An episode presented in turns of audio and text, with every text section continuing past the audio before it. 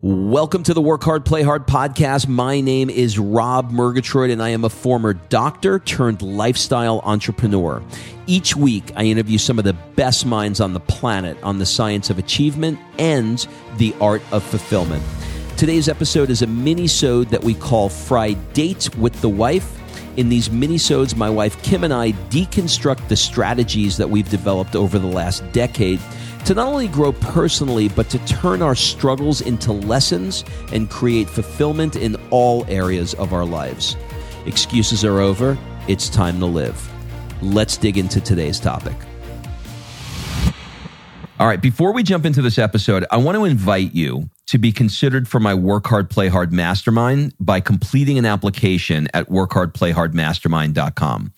So, this mastermind is not like any mastermind you may have been to or heard of, I promise you. This mastermind is for six to seven figure entrepreneurs that are working too damn much and aren't taking the time to have amazing experiences around the world with an incredible tribe of people. So every hundred days or so, I drop you into new experiences that are specifically designed to elevate your thinking, to give you new ideas. Look, you get your best ideas not staring at a computer. And actually, this is the way high level people really collaborate with each other. They do it over a glass of champagne, watching the sunset in the south of France. So, if you are ready to do some fun stuff around the world and really, really want to level up your tribe in one shot, fill out an application at workhardplayhardmastermind.com. We'll jump on a call and we'll see if it's a good fit. All right, let's jump into today's episode. Kimberly, I want to go cherry picking, apple picking, Murgatroyd. What's what's going on with you? It's 70 degrees and sunny here. What's what's your problem with this weather? Uh, the problem is that I do you know how I knew it was fall? you, you saw it on Instagram? I went to Trader Joe's and saw a pumpkin. Okay. It is the freaking same every day here. It's like Groundhog's Day. It's the same. I am from a place called New England where we have four seasons. We have summer, and then all of a sudden, one day you wake up and it's fall and the leaves change, and then it goes to winter where there's snow, and then spring, which comes for a very short amount of time in New England, but it's there. So I need variety. Is is this why you're wicked smart? I'm wicked smart. Hey, I'm what are we? Smart. What are we talking about today? Well, today because you're so wicked smart. Today, well, the first thing I want to say is R.I.P. RBG R.I.P. RBG. This woman has broken every ceiling, knocked down every barrier, and done more for our world than I think people uh, really realize or give her credit for. And today we are talking about. Um, the idea that we were all meant for more. And I can't think of somebody who exemplified this more in their life than RBG. She knew she was meant for more and she far exceeded probably what she even was thinking she was meant for. All right, so let's help people to figure out if they know deep inside of them that they are also meant for more. Okay, so hold on. Give them a second. Are you meant for more? Wait for it. Did some little voice inside you say, Yes? Yes, Rob and Kim, I am meant for more. I am meant for more. I remember having this conversation at your Work Hard, Play Hard event in Monaco one night with one of our friends. And I said, You know what? I just, I have this nudge that I am meant for more than I am currently doing. And I didn't know the direction, I didn't know what it was, but I just felt this nudge and I still feel it and I'm figuring it out. And I think I'm figuring it out. But every time I think I figured it out, I get off track and I go and do something else because my brain says, no, you should be doing this. But my, my nudge is telling me that I'm meant for more than what I'm currently doing. And so this is an important topic because I would say 99% of the people that are listening right now probably feel like they're meant for more. And the 1% that doesn't uh, is just suffering from a little lack of belief. So, all right. So, deep down inside, you know that you're meant for more. You don't know exactly what it is. Where the heck do you start, right? So, tomorrow, what's today? It's Friday. So, Monday, people are going back to work. And when they go back to work, they're going to be like sitting there going, you know, I just listened to this podcast with Rob and Kim that I'm meant for more. And damn it, I am meant for more. And what the freak am I doing sitting here in this chair? For me, for me, just this, I just got this trigger, this this uh, memory. For me, Sunday night was freaking hell. I loved Friday. Saturday was great, and I loved my Sundays. Sunday nights I could I could literally go right back to sitting on the couch watching, you know, whatever we watched before we went to sleep at night and just going, fuck, I got to do this again tomorrow. And then getting in my car, driving there, going, I do not want to be here. That is hell. That is freaking hell. If you don't have that situation, mazel tov for know, Yom Kippur. But you know what? I love what I do. I love what I do in network marketing. I love what I do in this podcast. And I can still know I'm meant for more. So it's not that it doesn't have to be that extreme. It doesn't have to be that you hate what you're doing and so you know you're meant for more. I mean, that's more of like a career transition. I know I'm meant for more. I'm just saying I know there's something inside me that I'm not tapping into, that I need to be tapping into, that I can share with the world that would be impactful. Yeah, I mean, you know, one of the one of the advantages of you know doing these events, these work hard, play hard events, is that I get to be around some pretty uh, pretty amazing people with dynamic businesses that are making bazillions of dollars. And as a dude, you know, we want to make money. It's like one of the one of the things that are you need tied, that hill to climb. Need that hill to climb. We also want the money. Um, and well, the money's at the top of the hill, right? Money's at the top of the hill, but we also we also want the money. Okay. So when you're when you when I'm doing these events and I'm around people, this one's got a, a you know a fifty million dollar company, this one's got a hundred million dollar company. They give you ideas, and they're like, dude, you should bring this to corporate. I'm in corporate. There's nothing like this. You would kill. I'm like, you're right. And then you can, I'm like, well, yeah, but how do I scale? Right. I only have 20 people in the, in the, uh, in the mastermind. That's hard enough chasing you 20 divas around, making sure you're happy. Like, how am I supposed to do it across the world? No, no, no. You can have like one going in Japan. And while you have Japan going, you can have Ireland going at the same time. Well, how am I going to do that? Oh, you just hire somebody. You just train them, bring them on a trips with you and, tra- oh, this is a great idea. So I can have like 10 of these going. Yeah. Okay. And then what will I have? Well, then you just get employees. And then the employees will help you match. So you, you set up a training system, you get employees, you get like a physical location and you, and you start interviewing people and then you get like an HR department. And then the wife starts to and laugh. Then, and I was like, Kim, I got this idea. We're going to have a physical location, an HR department. I'm going to train people. We're going to bring them in and we're going to scale. And she goes, do you want employees? I'm like, be, no. The reason, but the reason that I asked that is because the contrast is we had employees for 25 years. We hate employees. We don't hate the people. We hate having people responsible to come to work and to train them and to do a job and to hire and fire and and quit and all the things. We do not enjoy having employees. We okay, are, so the, so the first lesson is to is try is, is, is the contrast, right? And then the second one is to try it on. So if you say, okay, I know I have contrast here, and contrast for those of you that don't know what we're talking about, it's I don't want this.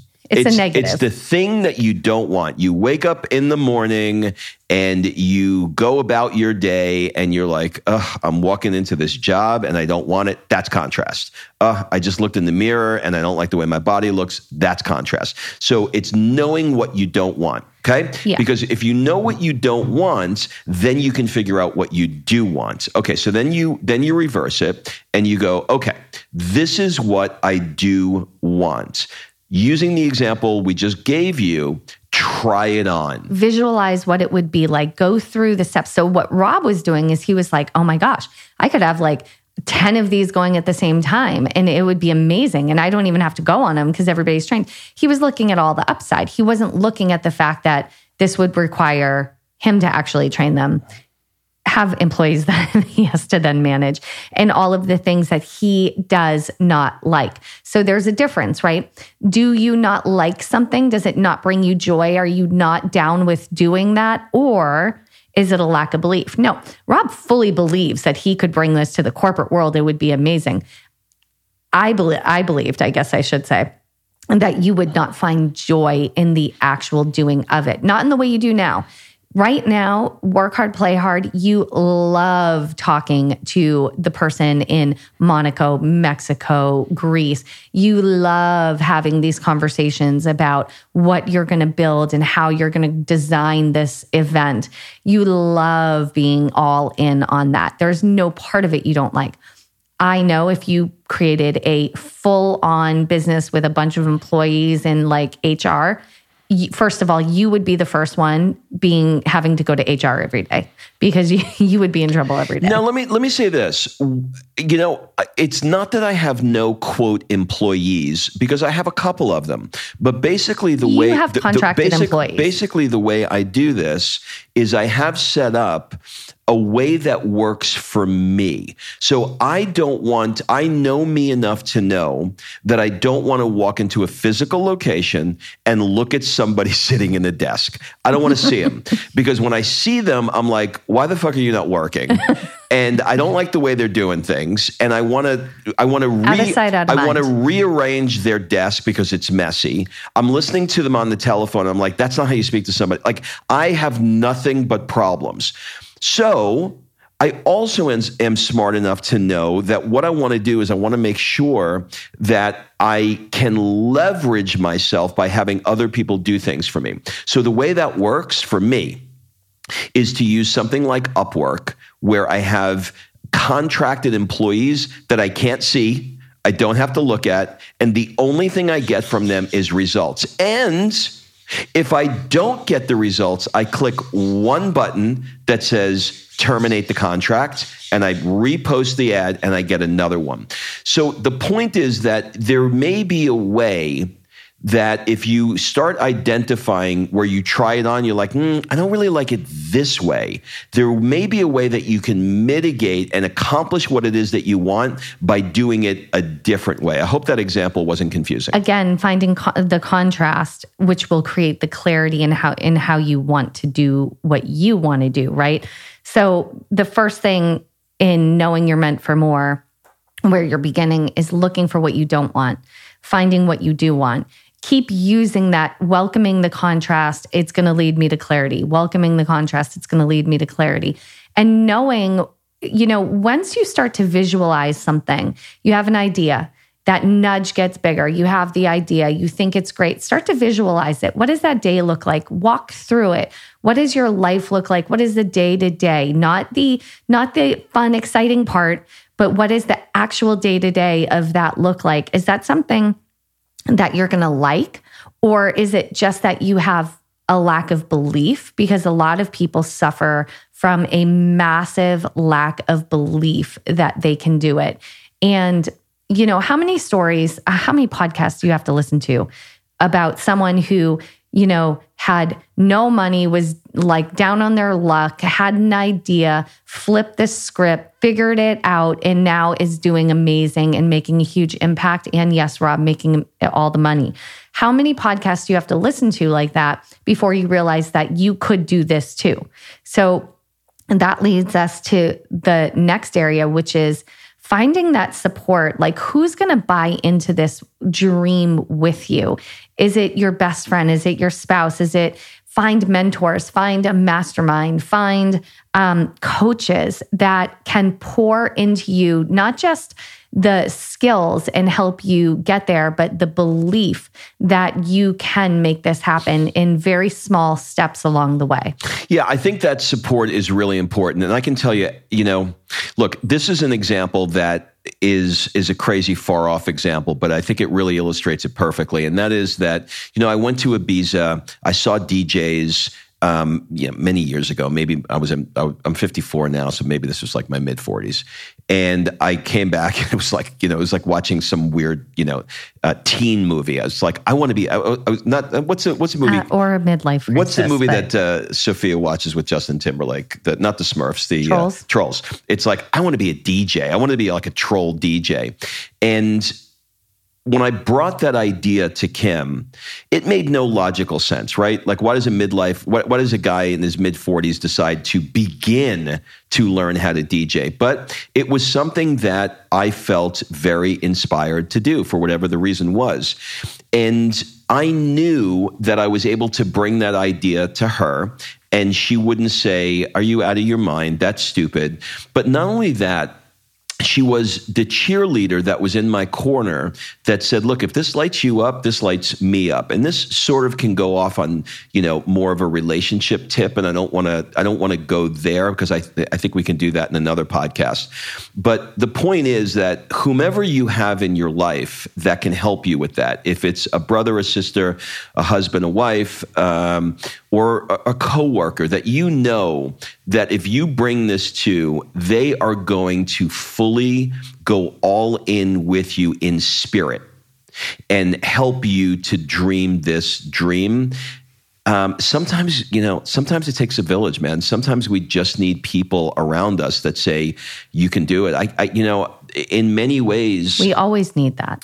We always know that. In many ways, uh, Chris Harder, who's a, uh, a, friend of the show, who's been on uh, the podcast before. In fact, I'm, I'm interviewing again next week because he's had some major changes in his life. He is the guy that no matter what is always telling me I can do it, and is not only telling me I can do it, he's telling me like like smacking me around, like don't be such a loser like you are way bigger than this and you know you can do it. Like you are meant for more. Like you're meant for more. And I think we need that meant for more person in our life. We need the person that is going to believe in us. And if you don't have that person, because look, I get a lot of messages from people about what do you do if your spouse doesn't um, support this? Or what do you do if that? And a lot of dreams fail because they don't get off the ground. And they don't get off the ground because you don't have someone that believes in you and that believes in what you're doing. And I think it's um, Esther uh, Hicks's husband, Jerry. Had in one of the audios or books I listened to, maybe it's Ask and It Is Given, uh, which is a book they wrote. Maybe it's that one. He says, when you have an idea, be careful who you bring it to because if you bring it to the naysayer, if you bring it to the person that's going to poo poo all over it, and you don't have it fully cooked yet, and you don't have the full belief in it yet, then you're, it's going to be dead on arrival. You're not going to push that idea. I've had people jump into my company and be like, passionate and writing their purpose and how what they want to do and have real massive reasons behind um, helping people with their health and their wellness. And then one person, you know, makes a, a snarky comment about it and they quit. You know, so you have to be really careful who you share your ideas with until you have the full belief that you can do it behind it. And so know who those people are in your life and hold them really, really close. Now, um, moving past having people support you, I think you have to support yourself and you have to find a way to change things. So, for example, you know, your perspective controls what you see. If you feel like you're a victim, guess what you're going to see? You're going to see a lot of victims. So, what you're observing is coming to you by what you're expecting. So, if you like it, then you should keep doing it. So, the idea is what you want to consider is how you're thinking about what it is that you want. Are you thinking about it from the place of, I don't deserve this? Well, then guess what? You're going to get more of evidence to show you don't deserve it. If you're thinking of it from the place of imposter syndrome, then guess what? You're going to get more evidence to show that you don't know what the fuck you're talking about and you can't do this. So your perspective matters. How you see this matters. You know, who am I? I, I can remember that you know there was a there was a time when I was thinking about, you know, moving to Southern California. And there was this like, you know, there's, you know, th- th- these these houses there are five million dollars, and people are driving, you know, uh, Ferraris, and they're living in Beverly Hills. And and I made up this story of like what it would be like to be living the Southern California dream. And so much of it was just bullshit that wasn't true. It was the stuff that I made up in my head, the stuff I saw on TV, my inadequacies coming out, my fears coming out, instead of going, okay, well let's let's look at this logically. California's the second biggest state, I think, in America. There's a lot of people in the second. Or the, is Texas bigger? I don't know. I don't know. It's, pre- it's big. It's pretty big. It's, pre- it's pretty big. It's pretty much the Um, entire I, West Coast. I, I think New York and California are like two of the biggest states in the top five. you mean most populous? most populous, whatever. You get the idea. Not geographic, but not land mass or land size, but but people. So I lived in New York, and somebody somebody else can be, you know, in Wyoming, going, "Who am I to live in New York?" But I lived there, you know. So the point is that we tell ourselves these stories Of why we can't of do why it. we can't do it. And you got to, to use your your phrase that we learned on Cobra Kai last night. You got to flip the script, right? So you got to you you got to flip the script. I But- didn't realize I learned that in Cobra Kai last yeah, it's when the guy had the mohawk. He, he Oh, flipped, yeah, he flipped, the, script. If script. you're not watching Cobra Kai, um, you need to watch it. Only if you watched um, the Karate Kid back okay, in the it's, day. it's 35 because years old. if you didn't watch the Karate Kid, then it'll make you'll it'll think make it's the no worst television show you ever saw in your life. So, look, here here at the end of the day, right? You were meant for more. And you know that, we know that, and everybody is meant for more. Be very intentional about who you keep in your circle and you share these things with. But like Rob said, you got to enroll yourself in the vision. You have to build your own belief and you have to allow yourself to do it and try on these ideas. You know, I I've had people in the past I'm an I'm an ideator. I always have an idea. I have a lot of ideas. And when I would share them, sometimes if I shared a lot of ideas with the same person, they'd go, okay, so you have another idea now. Like, oh, another idea, another idea. I'm like, yeah, motherfucker, I have another idea. How about that? Like, it used to make me feel kind of insecure in a way because it was like, well, why can't she just land on one idea? But what a beautiful thing I have if I embrace it that I have a lot of freaking ideas. And the ones that I try on and that feel good and that bring me joy and that I can visualize and that are, you know, in alignment with what I want, those are the ones that I take the action on. So you were meant for more, Robert. I was meant for more. Everybody listening was meant for and more. peace be with you too. Um, Oh my gosh. So And also with you. and also with you. Uh, the last thing I want Can you tell we were raised Catholic? I want to, uh, the last thing I want to give you before you go is consider this. It's going to be very, very easy for you to say, but look where I am. Like, look at me. Look where I am. Look at my situation. How the heck am I supposed to do? Like this dream, like this dream I have inside of me of what I'm meant for more to do is so freaking far from where I am. Do you see where I am? Do you know what I was raised like?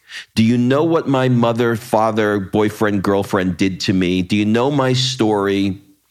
No, I don't. But I can tell you this that you focusing on that story is getting you freaking nowhere. Nowhere. Flip the script and look at where you want to go. You cannot drive a car looking in the rearview mirror. The past is a bucket of ashes, and it's time to move the fuck on and get what you want. Why are you looking at me like that? I was trying to figure out how to drop the mic, Oh, but it's tied. Thank you. Have a great week, everybody, and we'll see you next week. Bye. All right. Thanks for listening. If you love this episode and you know someone that needs some help in either stepping up their work hard game or their play hard game, it would mean the world to me if you shared this podcast with them to help me get this movement out there. So if you like what you heard, head on over to iTunes, take 30 seconds, and leave me a five star review, and I will be forever grateful. So until the next episode, excuses are over. It's time to live.